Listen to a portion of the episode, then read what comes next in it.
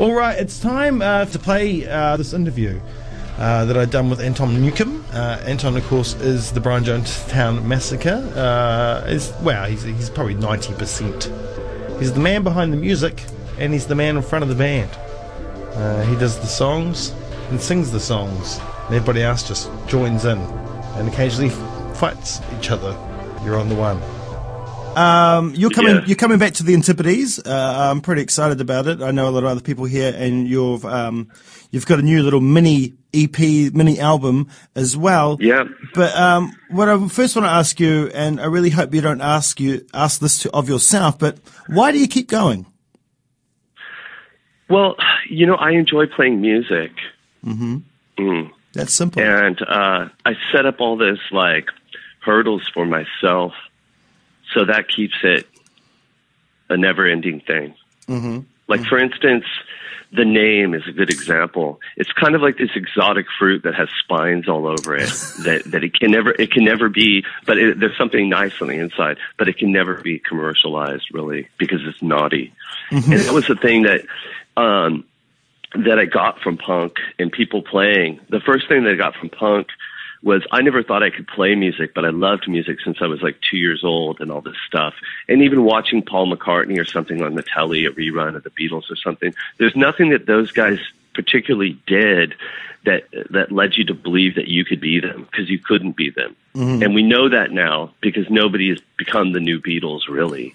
No. We know that that was a unique phenomena. Now, it inspired a lot of people to play music and try to be their own thing, but I've always been interested in the folk thing. So when I saw post-punk and punk groups playing when I was very young, I was like, these guys are idiots. I can actually play music. And it would have would have been the same thing if I was around like an uncle or something playing violin and people playing folk music. For me, it was the same thing.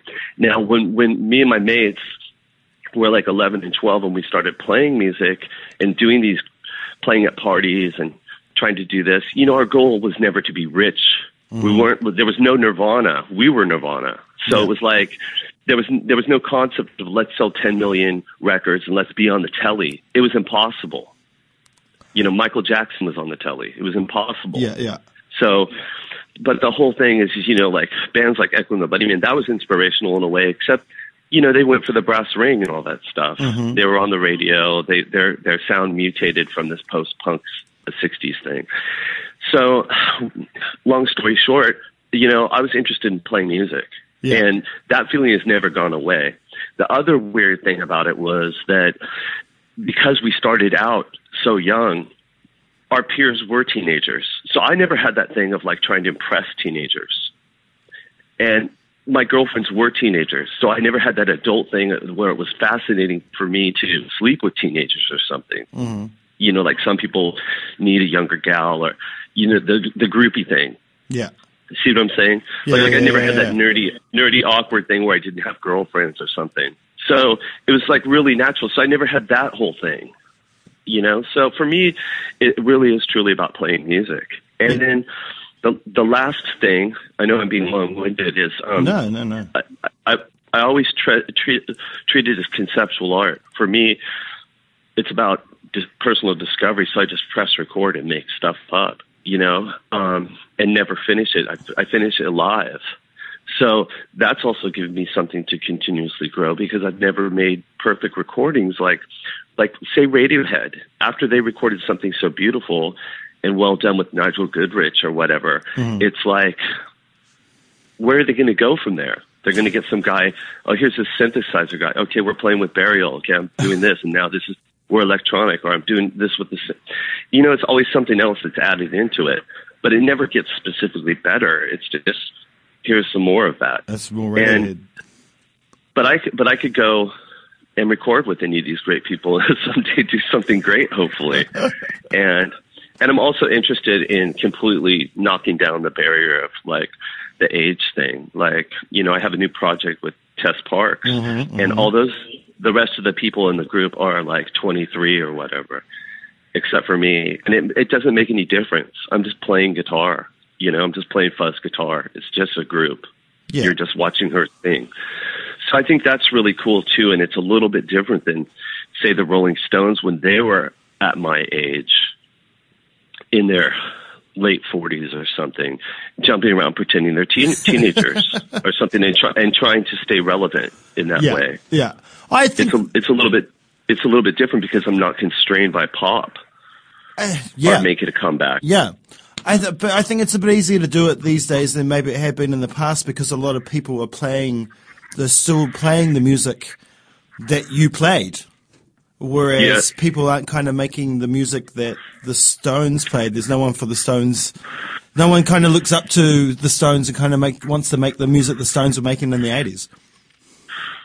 Well, you know, people are influenced by it, and that's a beautiful thing. Oh, yeah, yeah. You know, periodically there's there's always going to be something. You know, it's like Primal Scream is going to reinvent this, like, era of the Stones that's a little bit after what I liked about the Stones endlessly. Bobby Gillespie is going to, he's going to come out and be Mick Jagger over and over again. And that's his thing. But me, what I loved about psychedelic music wasn't paisley shirts or this flashing lights on the, on the L S D trip. What I really like about it is the limitless possibilities. And that means that, you know, Brian Jones was like playing marimbas, cello. He played mountain dulcimer, sitar.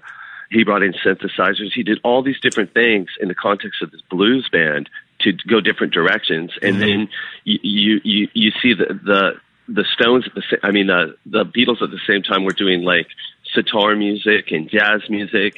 Um, if you look at Sergeant Pepper, it just goes on and on. There's a rock thing, there's a symphonic thing, and, yeah. and it's all under the context of this psychedelic experience, meaning mind expanding. To me, yeah, uh, there was something. It was interesting with the Beatles how like their fans' tastes kind of moved with their tastes. You know, like. Uh, well, they had a monopoly. They had a monopoly. See, they actually uh, sh- they actually shut out other people. You know, it, when you have a situation it, it, where the, where your your your song is being played every every half an hour on the radio, that's stopping somebody else's song. And also, you know, they banned the Zombies from playing in America because the, the Zombies actually sold more records than the Beatles. That's so good. So all of a sudden, these nice kids from England who had Tell, Tell Her No and She's Not There were banned. You know, after their first that. trip. Yeah, and and there were all these different things. There were all these mod bands in the U K that were better than the Who. Mm-hmm. You know, and it was just mm-hmm. like this endless situation where the business, and, and they paid for that radio access, and they paid, like Coca-Cola, they paid for having one hundred, two hundred copies of the of the record in the shop. Yeah, you see what I'm saying? Yeah, yeah. And when yeah. you go into when you go into a shop. I'm just naming Coca-Cola because they're massive, right? And you walk down, you're, you're you're at the market, and you walk down the aisle, and the whole aisle is Coke products, and then it goes into Pepsi, and then at the end there's some other things, mm-hmm. bottled water, bubble water, or something. But, you know, they're paying for that that shelf space because that stops a bunch of options from being in the same place. And now, um, it's a tr- you, you said something earlier on about Nirvana, and. Like you guys have been around since eighty-eight, and what what was no ninety, what no, was, no no no no no no no no no no. See, this our project started in nineteen ninety. I oh. played music before that, yeah, so yeah. apologies. I don't know where that comes from, but that's okay. But what what so was what was ninety-three like for you when like when Nevermind came out? Like did did did that did we like shit? We could you know we could do something here. No no no no, and that's how all the labels treated us from the oh, same. Yeah.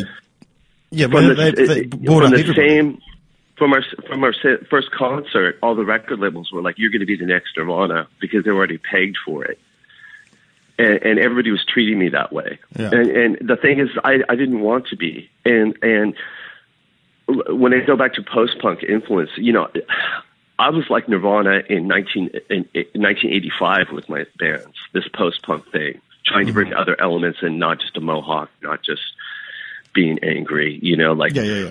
trying to mix it up, right? It, so I, in that sense, I was my own Nirvana, you know, and um, the thing is, is they really caught the zeitgeist, I think. Now, I never took it serious because, to me, those guys were five years behind us in the same way that my friend's older brothers, by the time in eighty or whatever, that we were crazy about punk rock, happening live, they were like, punk is dead. They were so over punk. Mm-hmm. Do you know what I mean? Oh, yeah. So for me, it was the same thing with, with Nirvana's brand of expression. I was like, we, I was like, well, we were already Nirvana in high school. So, I mean, these guys are just living out in the boonies and just caught on to punk is cool. and they're going to act like this. So I never took it seriously until he killed himself, basically. And I was like, it was it was that and the M T V Unplugged yeah. situation where he just sat down and did the Bowie song where I just felt, I mean, even him having Pat Smear in the band, who I loved the Germs, mm. um, it seemed to me like this posery thing to do, but in a weird way, you know? Yeah. And then, but what, when I saw that performance, you know, I was like touched deeply because it was real. I mean, it was really real. Not enough to make me listen to all their songs or like their music, which I don't particularly like it. In the same way, I don't care for Led Zeppelin. It's just like, it's everywhere.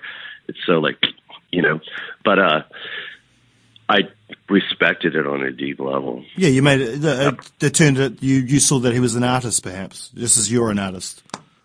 It was just absolutely real on, yeah. a, on a lot of different a, a lot of different levels, and it, and it is a shame that it took his suicide for me to understand that and people's reaction, because I was so cynical. Mm-hmm. I'm so cynical of mainstream and, yeah. and, and just anything anything that could make a thousand, uh, ten million people act exactly the same and face the, the same direction just reeks of fascism. And there's this really weird cult aspect that I pointed out in my band name. Mm-hmm, see, yeah. between between an idolization and rock stars, see that in this cult. That's why I incorporated Jim Jones from the Massacre and Brian Jones, who people don't know now because of the way the Rolling Stones recreated their mythology. But Brian was in every magazine on the planet, yeah. like showing off his fashion. Here's his house. Here's his car.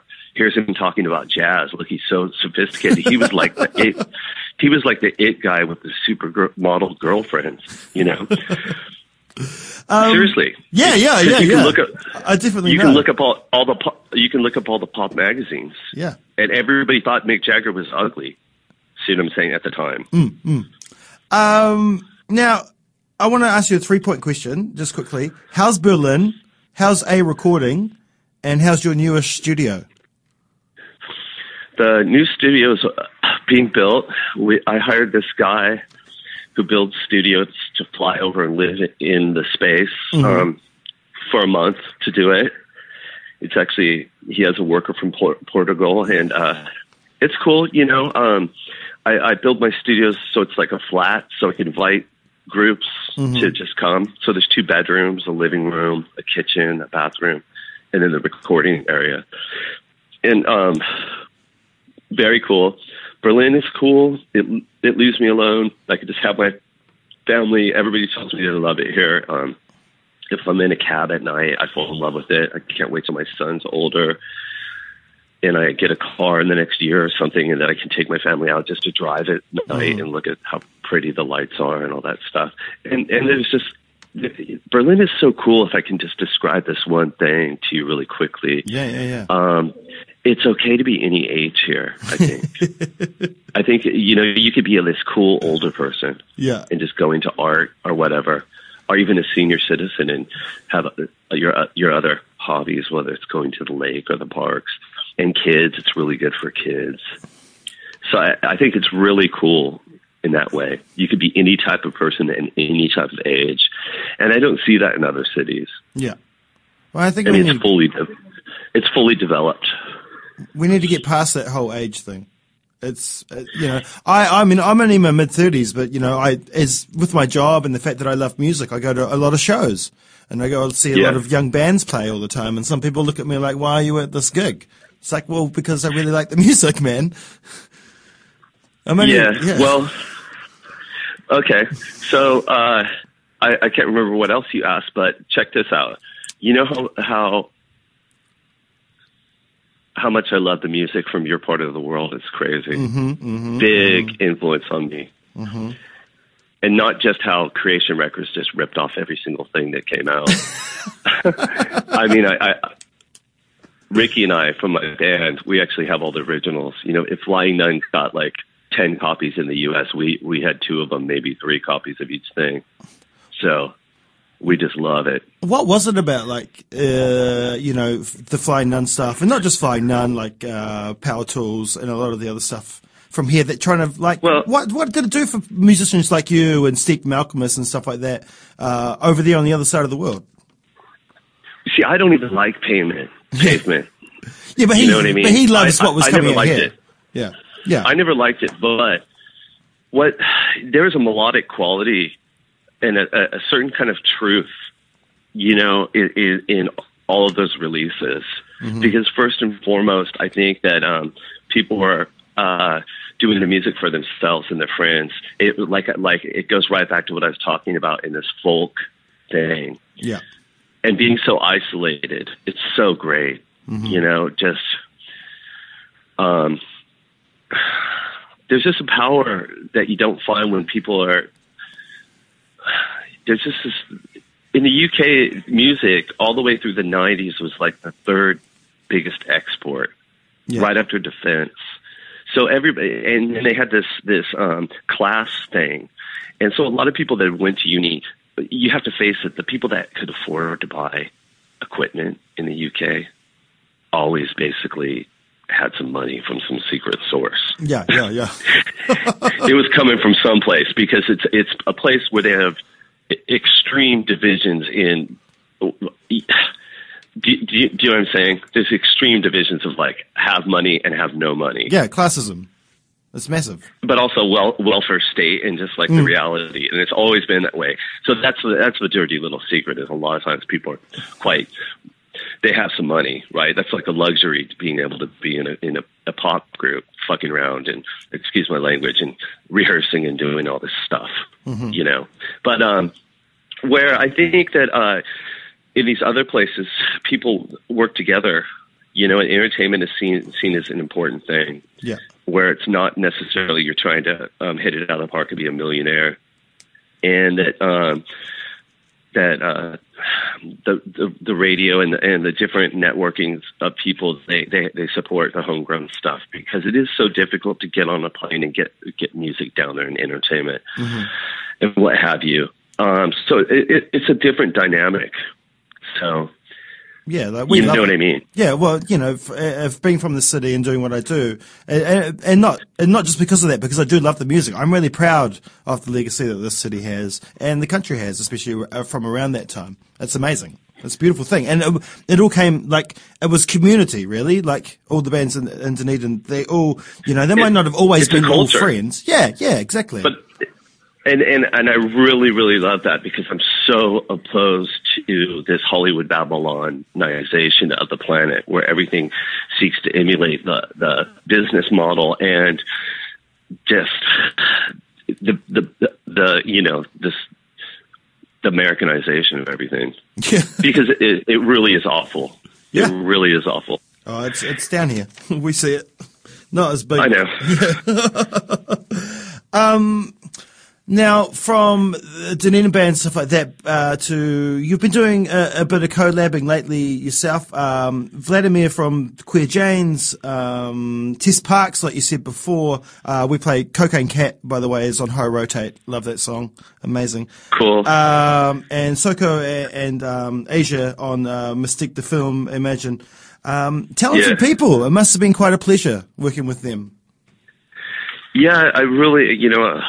I love to collaborate with people, and I, um, the f- further I can remove myself from my own ideas, I, I find that I get to enjoy them more. It, isn't it really abstract? Yeah, it is. If, if I could just be be a pure composer and just write and sheet music to hear, I feel like I could sit in the audience and just go, "Wow," you know what mm-hmm. I mean, mm-hmm. to myself. But uh, you know, I have a bunch of different theories about. Uh, how I want to be viewed in the future. And I don't think people will, uh, and it's not going to be universal. It's not going to be like my fantasy of how, how I go down in history, you know, like I'm absolutely accepted as this, but I understand how computers work and discovery. So I'm really interested in working in these other languages and yeah. as many as I can, because there are no rules. And I'd like to inspire people in those different places to try and sing in their own languages, because there's a tendency to sing in English because rock and roll is an Anglo construct, construct yeah. you know? Yeah. And it, and it's, and it's usually pretty bad. um, Whereas I personally like the sixties pop where they were just singing in their own language. but and hiring these session musicians and trying to do this stuff, like whether it's in Italy or France, mm-hmm. the Dutronics, uh, all this other stuff, you know. So I like to try and bring that back a little bit. And, and I know that b- discovery is the process of, like, when you go on Spotify and you you type in Spaceman three or something, and then right next to it is my band's name or something like that. See what I'm saying? Where it's all linked together. You might listen to Black Angels, and there all of a sudden my band's name is right next to it. You might also like this. And the same works with YouTube and all that stuff. That's called discovery, and in the future that will exist. And so I'm doing that with languages as well. Mm-hmm. Mm-hmm. Um, is there something, do you, do you find something beautiful in particular languages? Uh, well, it's difficult, but you see, I've always liked uh, music from that's exotic, exotic to me. It's, it never really interferes that I don't understand the lyrics. I like its musicality.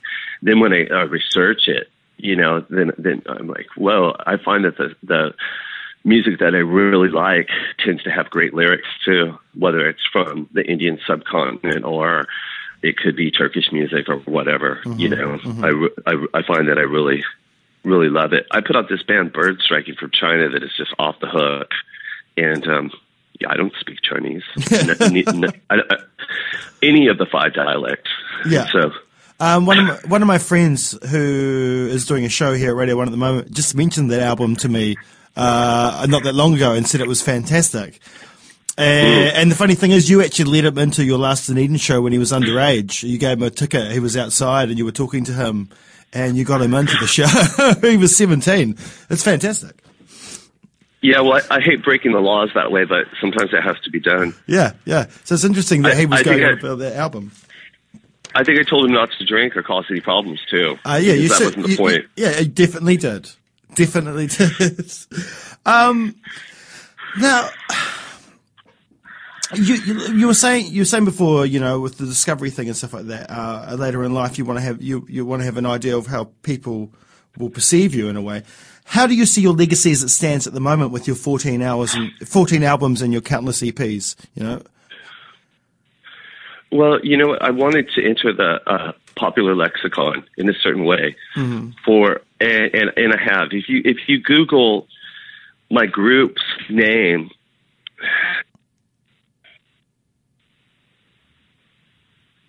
you there? Ihr Anruf wird gehalten. Bitte warten Sie einen Moment. Please hold the line. Hello? Hello? Hello? What happened there? Yeah, sorry, I was trying to switch over. The next call came in, but I was oh. just like, can you hold? I don't even know how to do that on my iPhone. But I just said, oh, can you hold on for a second? And wait, nope.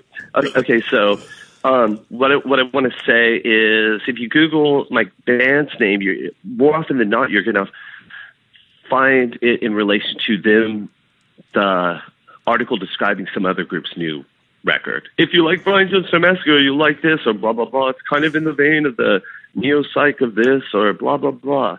That guy's a jerk like Anton. Okay. But anyway, uh, it's it's so that's already happening, and, and, and there's lots of people, you know, what I set out to say in the film that got obscured in the shenanigans of the editing was like, okay, well, I'm going to start this revolution and show you how to do it.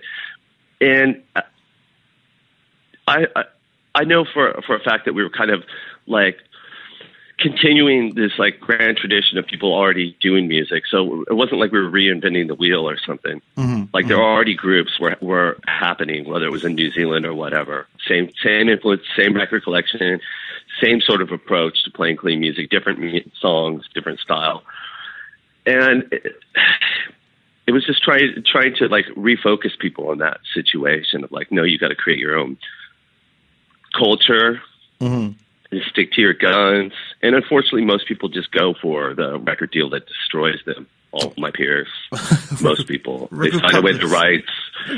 Spotify now, even, uh, they sign away their rights. They don't. They don't even make any money from the mu- music that's streamed. Let alone once oh, yeah. they go, there's no money. They break up. They don't own their name. It's just like, uh. And, and the bottom line is, you can tell from all those examples that people aren't really into playing the music.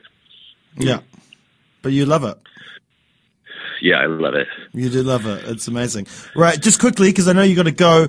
You're playing in Dunedin on the seventh of November with the Chills. It's going to be great. Yeah, amazing. Yeah, I can't wait. It's Sammy's. It's a beautiful venue. Hey, Anton, thank you for taking the time to speak to me um, this morning, this evening, this afternoon, where whatever thank you. It's happening. It's been a pleasure, and I can't wait to see you uh, very soon, live in Dunedin. Cheers, mate. Cheers, mate. Take care. Anton Newcombe, Brian Jonestown Massacre. How the hell do they manage to get that long with the man? Who knows?